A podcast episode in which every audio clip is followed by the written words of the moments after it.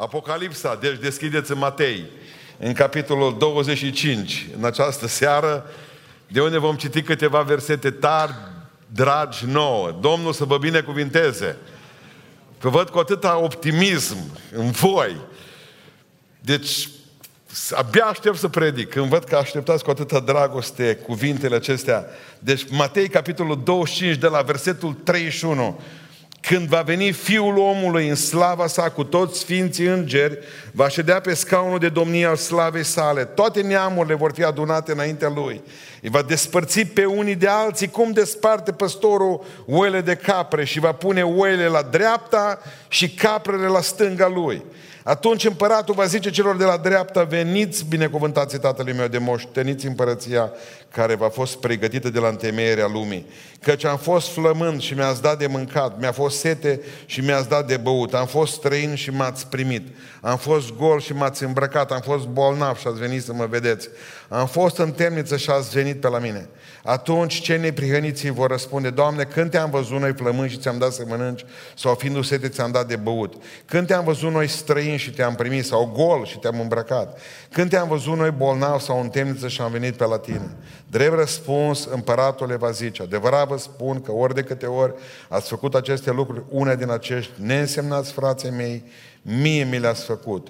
Apoi va zice celor de la stânga lui, duceți-vă de la mine, blestemaților în focul cel veșnic care a fost pregătit diavolului și îngerilor lui. Amin. Reocupăm locurile.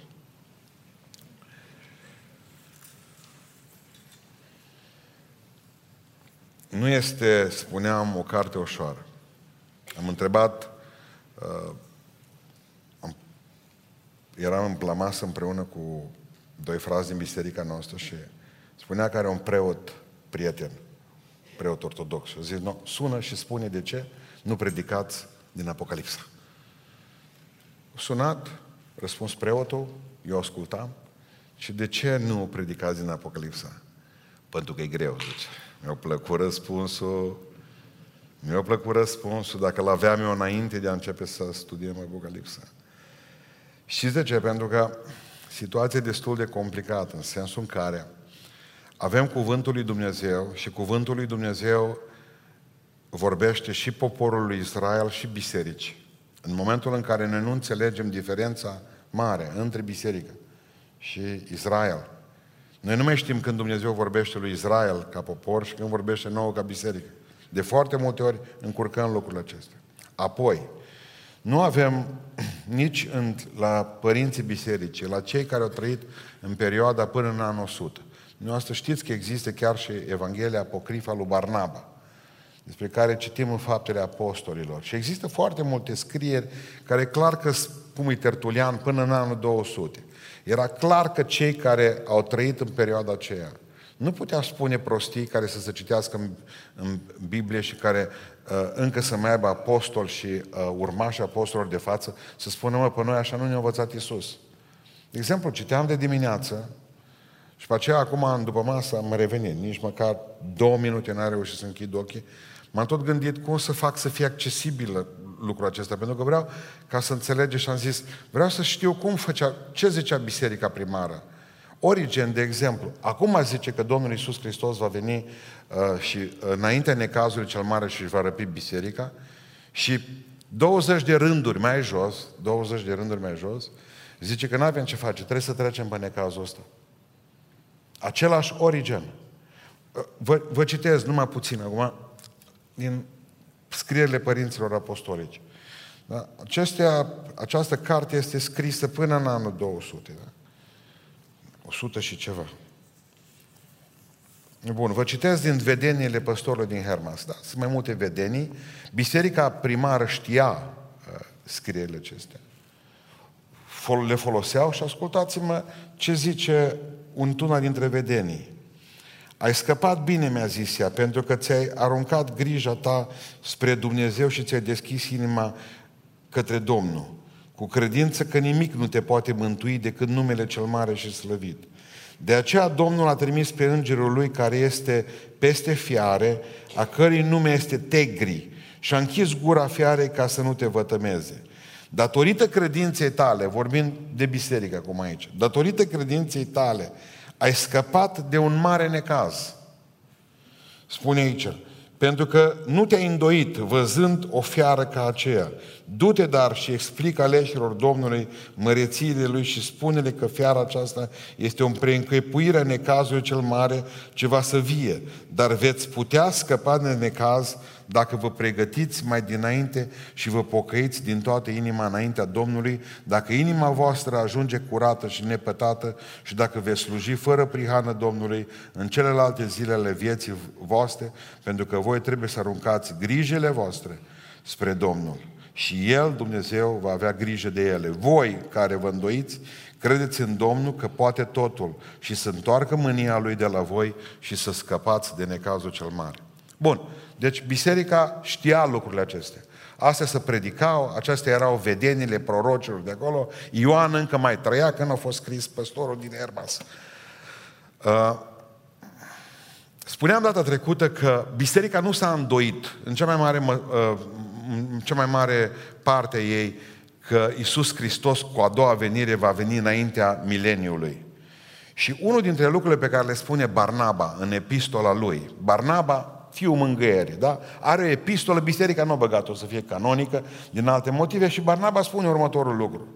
Dumnezeu a făcut lumea în șase zile. Ascultați raționamentul lui uh, Barnaba. Și era raționamentul bisericii primare. Dumnezeu a făcut uh, lumea în șase zile. În, pentru că zice că pentru Dumnezeu o mie de ani sunt ca o zi. Bun? Șase zile și a șapte s-au odihnit. Și ascultați cum calcu- calculează Barnaba în urmă cu 2000 de ani. El zice așa, deci au fost 2000 de ani de la Adam până la Avram. Deci, două zile, da? De la Avram la Isus Hristos au fost încă 2000 de ani, patru zile, da? Corect. Și Barnaba zice, vor mai trebui să treacă încă două zile, 2000 de ani. Asta vorbim de biserica anului 100. Ca Isus Hristos să poată veni și ascultați raționamentul. Ca să se împlinească cele șase zile și să vină mia de ani, care are o zi mileniu, ca să se încheie săptămâna Universului acesta uman. Bun. Asta, asta, au zis-o, asta a zis-o Barnaba. Deci biserica nu s-a îndoit în mare măsură că Dumnezeu va, va veni înainte, Hristos va veni înaintea mileniului, a instalării a unor mie de ani de pace în care lupul se joacă cu mielul și leu cu... Așa. Bun. Vom ajunge să vorbim despre mileniu. Dar aici cu privire că dacă biserica va trece prin necazul cel mare, ca să vă încurc, ar trebui să zic că biserica a fost întotdeauna premilenistă. De cele mai multe ori. Dar n-a fost întotdeauna pretribulaționistă, adică nu întotdeauna au zis că Domnul Iisus Hristos va veni înainte necazului cel mare. Au considerat că va veni înainte mileniului, nu neapărat și înainte necazului. Vreau să prezent puțin aceste teorii despre care v-am vorbit data trecută. Data trecută v-am spus că sunt patru teorii, cum că Domnului cu privire la răpire. Domnul nostru Iisus Hristos va veni înaintea necazului cel mare, va veni la mijlocul necazului cel mare, va veni după necazul cel mare sau nu va fi niciun fel de răpire. Există, în schimb, una dintre, dintre cele mai păguboase interpretări luate din textul pe care eu vi l-am citit acum, da? Asta este din Matei, capitolul 25. Dar la fel, da, de la fel de bine, haideți să mergem în Matei 24, versetul 41 și versetul 42. La fel de păcătoase și uh, interpretarea provenită din aceste două versete din două femei care vor măcina la moară, una va fi luată și alta va fi lăsată. Vegheați, dar, pentru că nu știți în ce zi va veni Domnul vostru. Amin. Deci, teoria care a provocat poate cea mai multă pagubă și în care eu am crescut, cum că va fi o răpire parțială a bisericii. Ce înseamnă o răpire parțială? Dumnezeu va binecuvânta pe cei care sunt pocăiți. Să zicem că noaptea asta va fi răpirea. Dumnezeu îl vede pe lui de aici din biserică care zice că sfinț. 8. 10, 50. Ce pe ăștia iau acum. Iar ceilalți n-au decât să mai stea, care nu sunt destul de pocăiți, să mai stea să prindă și ei șapte ani de necas să vadă ce bine e și 100% că dacă nu s-au mântuit în, până acum și nu și-au mântuit viața, în cei șapte ani vor putea să se pocăiască strajnic. Asta este ideea răpirii parțiale a bisericii, care eu o consider personal, că a făcut foarte multă, uh, foarte multă pagubă. V-am mai spus data trecută că răpirea bisericii are două faze. Venirea lui Isus Hristos. Există o coborâre a Domnului în văzduh, biserica se ridică în văzduh. Asta este prima parte. După aceea Iisus Hristos coboară pentru că spune Zaharia că va veni, că picioarele lui se vor pune din nou pe muntele măslinilor. Domnul spune că orice ochi îl va vedea. Cei doi îngeri care au văzut plecarea Domnului Iisus Hristos la cer uh, au zis, bărbați galileeni, în, a, în asemenea fel în care s-a urcat la cer, adică veți vedea picioarele lui coborându-se înapoi aici, în, în locul acesta. Ei bine, oamenii aceștia, oamenii aceștia, această idee, cum că Iisus Hristos va veni în două faze, este biblică. Și atunci biserica va întâmpina în văzduh, în cel de-al doilea cer, putem să spunem. Și că după aceea Iisus Hristos va coborâ împreună cu mireasa și vor stăpâni o mie de ani pe pământul acesta, după care o mie de restul în veșnicie.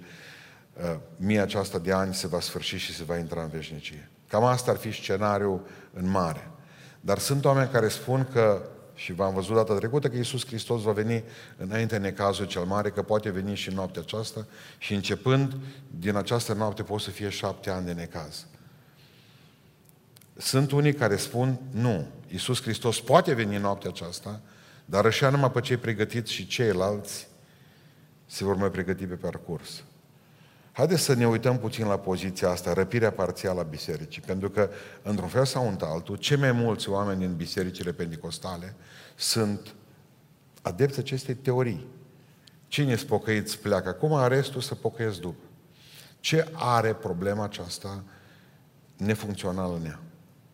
Unul lăsat. Deci așa nu v-ați imaginat până acum. Din două femei din biserica noastră, una luată, una lăsată. Două care sunt la moară, una luată, una lăsată. Doi bărbați care sunt pe câmp, unul luat, unul lăsat. Are ceva, e o problemă asta. Dacă ar fi așa să zicem, domnule, unul negru, unul alb, albul pleacă, negru rămâne. Oaia pleacă, capra rămâne. E simplu. Dar zice, din două femei care vor fi la moară, biserica, eu am ascultat predici, vorbește despre oameni care sunt aici, bun, de aici din biserică. Recunoașteți dumneavoastră că nu toți din biserica noastră, că ar putea să fie posibilitatea ca nu toți din biserica noastră să fie răpiți. Da sau nu? Există posibilitatea să ziceți, dormiți acum. Da? Bun. Deci dacă nu vor fi răpiți toți și criteriul e clar, pocăința, nu? Pocăința, adevărată, nașterea din nou, om serios pe calea mântuirii, da? M-am ferit să zic botezat cu Duhul Sfânt. Că iar ne ducem după aceea pe un cerc vicios în care nu mai ieșim. Cine știe când ieșim? Hai să zicem un om pocăit. Ce se va întâmpla cu celălalt, cu fratele tău și cu sora ta din biserică? Acei care vor rămâne jos. Cum gândiți lucrul ăsta? Nu gândiți nici, nici cum și bine faceți.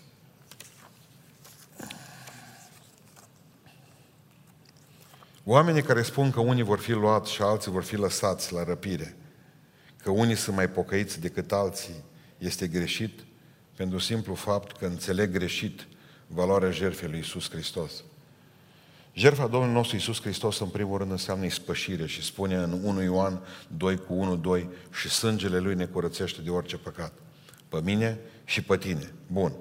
Cine zice că unul va fi luat și unul va fi lăsat aruncă o cară pe sângele lui Isus Hristos, pentru că se spune că îi se dă ocazia acelui om ca prin martirajul lui, ca prin suferința lui, prin privațiunile pe care le va îndura în timpul necazului cel mare, să-și mântuiască sufletul. Asta e o blamă pe sângele Domnului nostru Isus Hristos. Ce n-a putut face harul Domnului, ziceam data trecută, Dumneavoastră credeți ce n-a putut să facă sângele lui Iisus Hristos. Dumneavoastră credeți că va putea rezolva securea călăului sau focul închiziției noi care va veni? Cu niciun chip. Spune Pavel, trupul să-mi dau să fie ars. Și probabil că vor arde mulți atunci. Mă face pe mine să fiu pocăit. Adică în momentul în care eu am împăcare și răscumpărare de la Domnul meu Isus Hristos, că Fiul Lui, și eu mântuiesc viața mea în timpul necazului cel mare și ajung iar împreună cu tine, mireasa lui Isus Hristos, cei crăpiți în față care au fost pocăiți și cei care s-au lustruit spiritual în timpul necazului cel mare, iată ne îmbrățișând din ideea de mireasă împreună. Păi nu bajocorim sângele Domnului nostru, pentru că unii sunt mântuiți pe har și alții în timpul celor șapte ani de zile sunt mântuiți prin rug.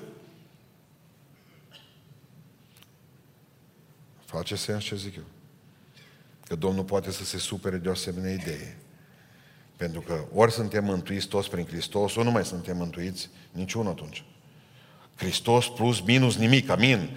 Trupul să fie ars, averea să o dau toată la săraci, la bogați, cu nimic nu mă pot eu mântui singur. Dacă ne putem mântui prin fapte, chiar prin suferință, la ce bun a mai murit Iisus Hristos atunci? De ce a mai murit pe Golgota, dacă tot mă pot mântui prin necas? Nu vorbesc doar de problema practică, simplă, că dacă nu te-ai putut mântui în vreme de pace, te vei mântui oare în vreme de război? Dacă nu vă mântuiți acum venind 2 km până la biserică, vă veți mântui atunci când veți fi cu capul pe butuc, cu securea călăului acolo? Nu spuneți asta. Am văzut cu ochii mei cât de ușor se lasă pocăinții în fața torturii. Cum să dezic rapid de Dumnezeu? Nu spuneți că în necazul cel mare va veni peste voi, mai ales că Duhul lui Dumnezeu spune că în necazul cel mare va fi luat.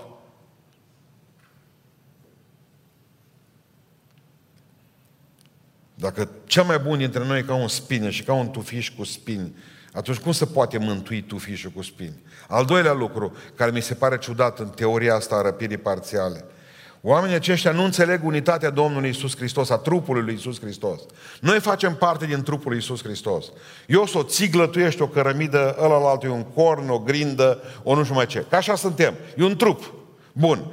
Ca templu, da? Fiecare dintre noi suntem parte a acestui templu.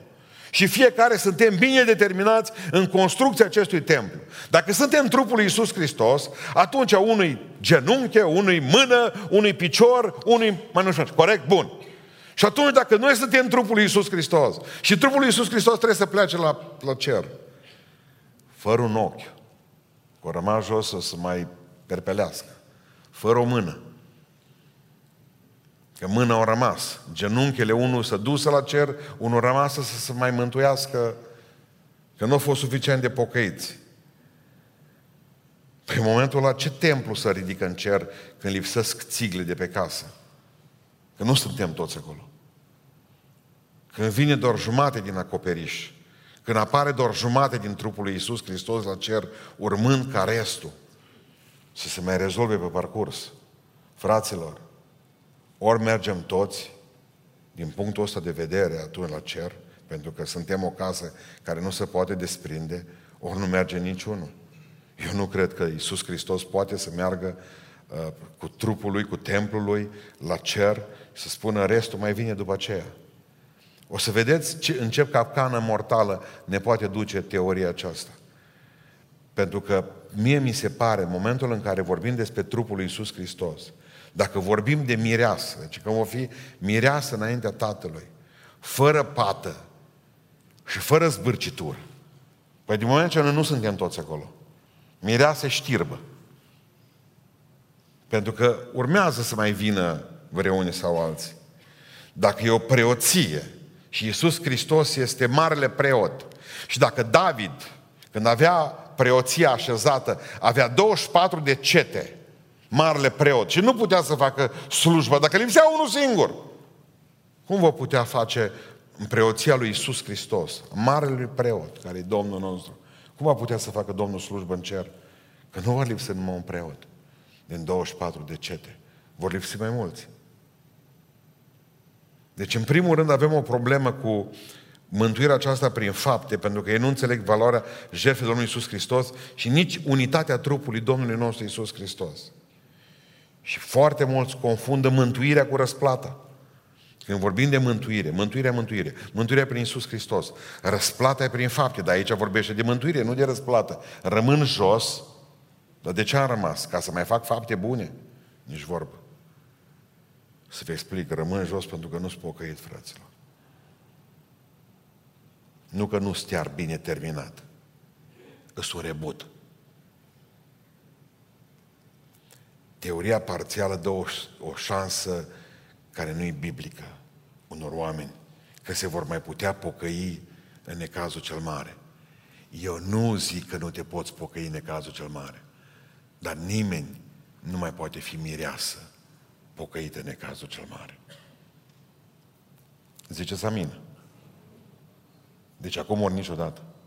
Nu așteptați să vă mântuiască necazul cel mare. Nu se mai poate. Cine ajunge în necaz, cine a ratat răpirea, nu mai poate face nimic. Mireasă nu va mai fi. Falimentul acestei poziții dat de faptul că ani de zile am dat speranțe oamenilor și au zis, în sfârșit, atunci voi ști, mă, că chiar că există Dumnezeu.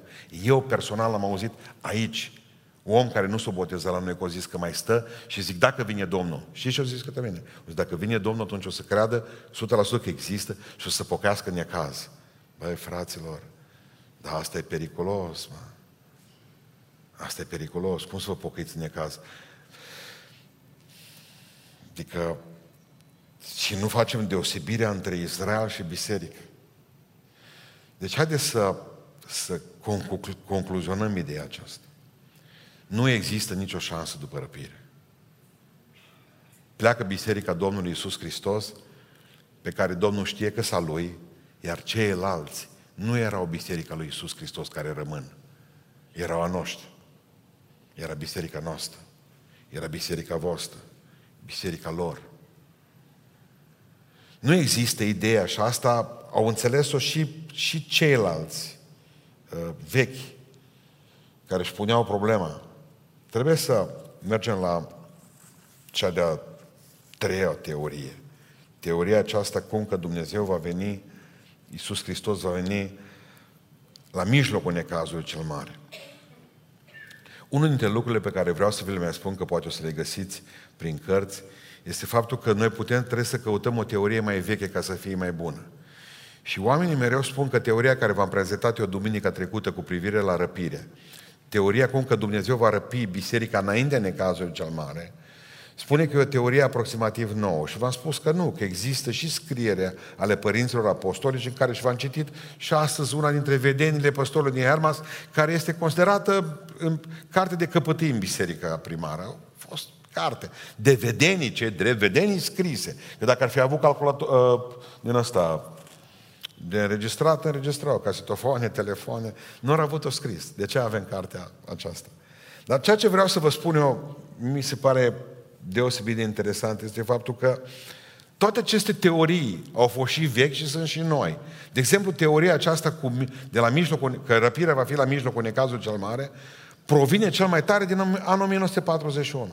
1941. Deci este mult mai recentă decât teoria aceasta a, te, a, a răpirii Domnului Iisus Hristos înainte de cazul cel mare.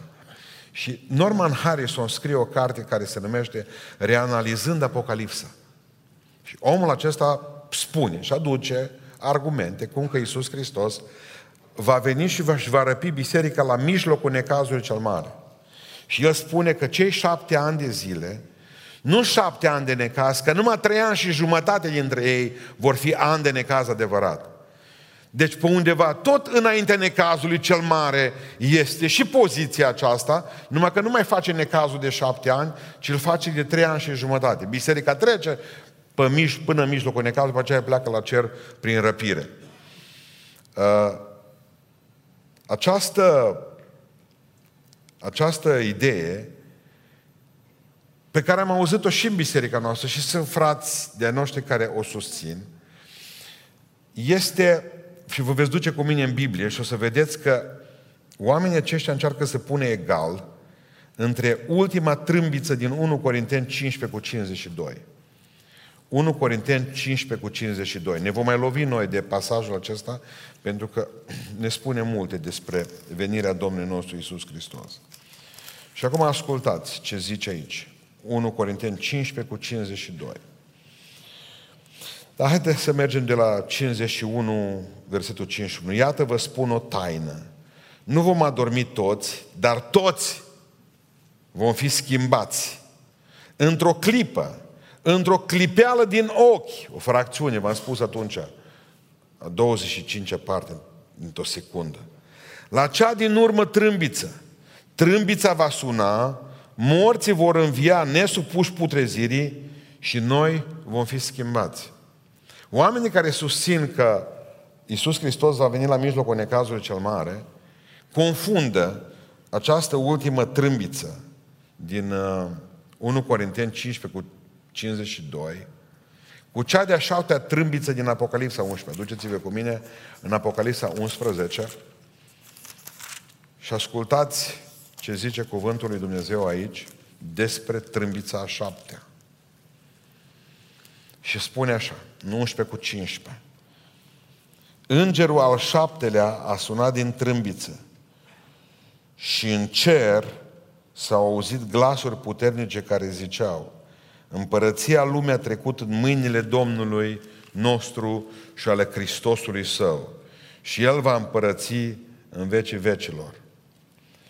Această trâmbiță vom vedea la timpul potrivit, este la mijlocul necazului cel mare și ei confundă cea de-a cea ultima trâmbiță din 1 Corinteni, capitolul 15, spun că e aceeași trâmbiță cu cea de-a șaptea trâmbiță care vestește jumate necazului cel mare. Dar aici sunt două probleme.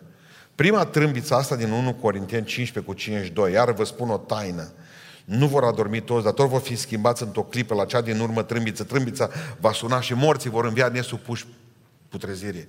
Trâmbița asta aduce binecuvântarea. Pe când cealaltă, cea de-a șaptea trâmbiță din Apocalipsa, aduce blestemul și dezastru. Mai este ceva. Această trâmbiță din 1 Corinteni 15 cu 52 e egal cu trâmbița din 1 Tesaloniceni, capitolul 4. Cine suflă în trâmbița aceea? Vă mai aduceți aminte? Căci însuși, căci însuși Domnul. Atât la trâmbița aceasta din 1 Corinteni 15, dacă citiți cu atenție celelalte versete, că și la 1 Tesaloniceni, capitolul 4, din trâmbița aceasta, trâmbița aceasta e trâmbiță dumnezească. Cea de-a șaptea trâmbiță din Apocalipsa, cine sună din ea? Un înger. Nu Dumnezeu. Și asta nu aduce binecuvântare, ci aduce blestem. Aduce blestem. Există încă o teorie cu care și vreau să închei seara aceasta. Teoria aceasta cum că biserica va trece pe tot necazul cel mare se numește post-tribulaționism. Va veni un necaz, vorbim despre el asta de aici încolo, să vorbim și despre necaz, potire, trâmbițe și celelalte lucruri. Dar e cea mai veche și mai populară, trebuie să recunoaștem, interpretare. Până la Augustin, până la fericitul Augustin, a fost cea mai veche interpretare și mai deasă dintre ele. Cum că biserica va trece prin tot necazul cel mare, tot. Și că după aceea va fi răpită la cer când se va sfârși necazul. De ce nu s-a vorbit mai mult în biserică despre asta. De ce, de exemplu, Luther, Calvin, ceilalți? Ei au fost mai interesați de mântuire decât de prigoană. Asta 100%. Dar de ce nu a vorbit biserica primară despre necaz mai mult, dacă i-au frământat așa tare? Niciodată în vremurile biblice, niciodată în vremurile noastre, oamenii nu sunt interesați de necaz decât atunci când nu-l au. Biserica trecuse prin prigoane. Nu mai aveau nevoie să mai povestească de un necaz și mai mare.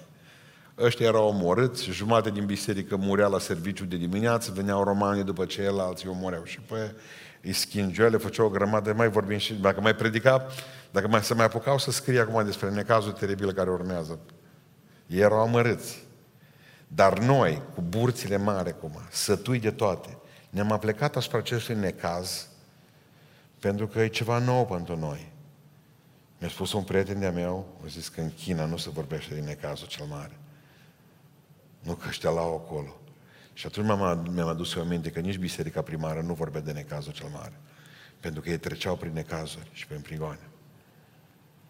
Noi suntem atenți. Cum e să te pocăiești? Parcă, ne, parcă o leacă ne dor de o leacă de persecuție. Dar să nu vă fie dor de ea că nu rezistați. Nu rezistăm. Lăsați o persecuție.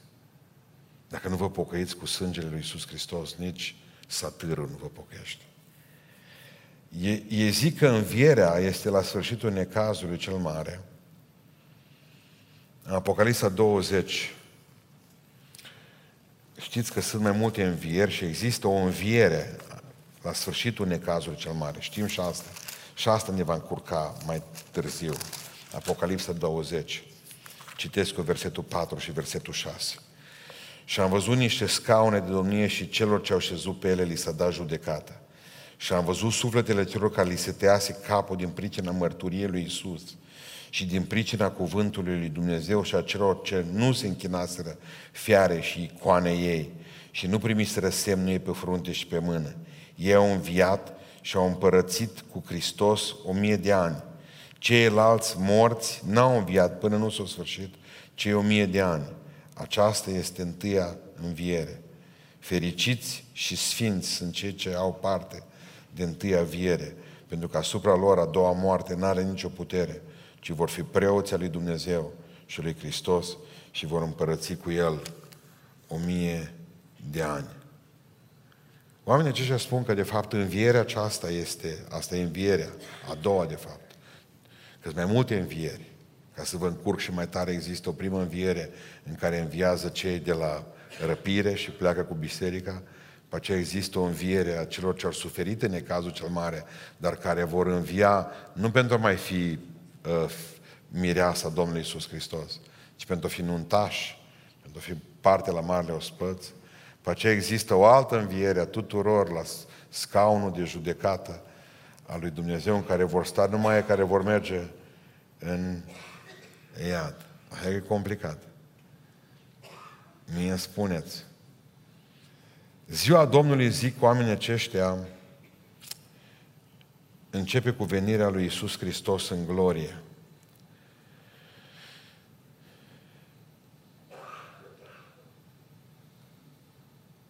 Știți cu ce vreau să închei? Vă spun în felul următor. Că dacă biserica trebuie să treacă prin necazul cel mare, dacă biserica trebuie să treacă prin necazul cel mare, eu am 30 de motive pentru care, pe care le spun biblice, care biserica nu va trece pe necazul cel mare. Dar cel mai tare dintre toate, dintre toate problemele acestea, cel mai tare mă roade cum că dacă biserica trebuie să treacă prin necaz, răpirea iminentă este o speranță falsă. Și ei o numeau fericita noastră nădejde. Spunea Sfântul Apostol Pavel că noi așteptăm fericita, Petru zice același lucru, fericita noastră nădejde. Dacă fericita noastră nădejde este ca să stăm în fața lui Anticrist și să primim un semn pe frunte sau pe inimă, pe mână dreaptă, nu știu cât de fericită nădejde asta. Pentru că eu consider că cei care îl așteaptă pe Iisus Hristos și ar trebui să se întâlnească cu Anticrist în locul Domnului, Consider că e un blestem, în fine, ce o fericită nădejde.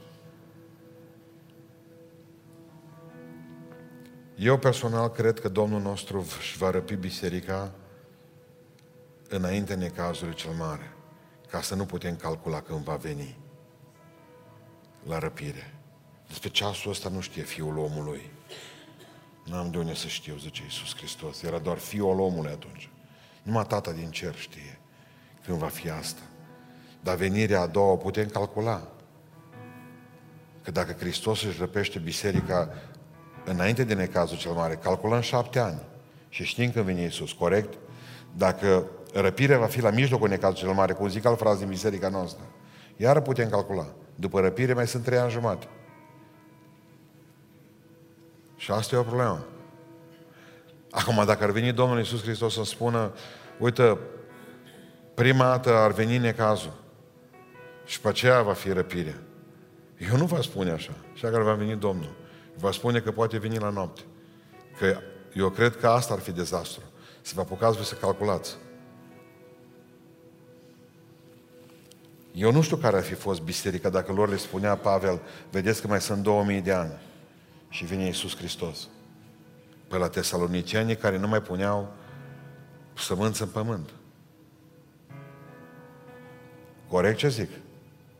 Păi unde zicem noi, vino Doamne Iisuse Hristoase și biserica zice, Maranata, vino Iisuse Hristoase. Dacă noi așteptăm altceva, șapte ani de necaz, de conserve, șapte ani de... Unul dintre frați era la noi la catiheză și tot povestea, zic, de ce nu te bat botez? Făcut sau o vreo 9 ani, cred că a fost, de când o venea la biserică. O să el vrea ca să stea necazul cel mare, că vrea să jertfească pentru biserica noastră. De mult n-am auzit un asemenea sentiment jertfitor să văd așa. Ci eu vreau să mă jertfesc pentru biserica asta. Cum? Zice, eu primesc semnul pe, pe frunte sau pe mână unde e pus și eu vă cumpăr conserve la toți.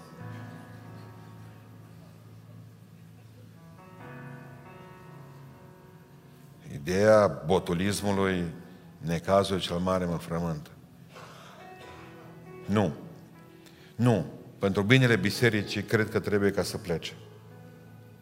Pentru binele ce, ce n-a putut face Duhul Sfânt, nu va face prigoană. Pentru binele bisericii trebuie să plece. Am vrut să vă spun toate aceste lucruri și vreau să vă spun ce v-am spus duminică și cu asta închei. Nu există nicio poziție clară, sigură. Vi le-am prezentat pe toate, toate pot rămâne dacă vreți în coadă de pește, pentru toate găsiți argumente pro și contra, puteți să-mi găsiți argumente din urmă cu 2000 de ani și să-mi aduceți cărți cum am adus eu vouă, puteți să găsiți din Biblie versete și contra versete vă pot aduce eu câte vreți și discuția poate să fie la nesfârșit. Unul dintre frați îmi spunea data trecută că l-a șocat că am spus eu că și Ierusalimul poate să fie liniștit Babilonul. Pentru că și Ierusalimul, tot pe șapte dealuri, așa cum zic evreii despre munți, ei zic munți către dealuri, tu, zice, ești o cetate întemeiată pe munți. Așa la fel de bine, acolo s-au omorât apostolii, nu Roma și prorocii, și acolo Iisus Hristos, nu put, acolo a fost omorât Iisus Hristos, nu la Roma Domnul nostru, e mai Babilon decât Roma. Ierusalimul, care niciodată nu l-a primit pe Iisus Hristos, nici astăzi nu-L primește pe Iisus Hristos. Dați-mi voie să vă spun că sunt mai mulți pocăiți în Roma decât în, în Babilonul din Roma, decât în Babilonul din Ierusalim. Iar dacă vorbiți de păcat, nu există păcătoși mai mari din punctul ăsta de vedere dacă vorbim despre uh, cluburi de homosexuali, dacă vorbim de cluburi, case de toleranță, decât în capitala Israelului, Tel Aviv. Roma e, Roma e biserică pe lângă asta. Știți cum e cu escatologia aceasta? Da, trebuie să avem repere clare. Trebuie ca să știm ce stă în fața noastră, cuvântul lui Dumnezeu. Dar Dumnezeu a făcut ca lucrurile, într-un fel sau într-altul, să nu fie foarte clare. Și știți de ce? Pentru că tot timpul să avem o stare de așteptare pe care nu vreau să vă stric. Domnul nostru poate veni oricând.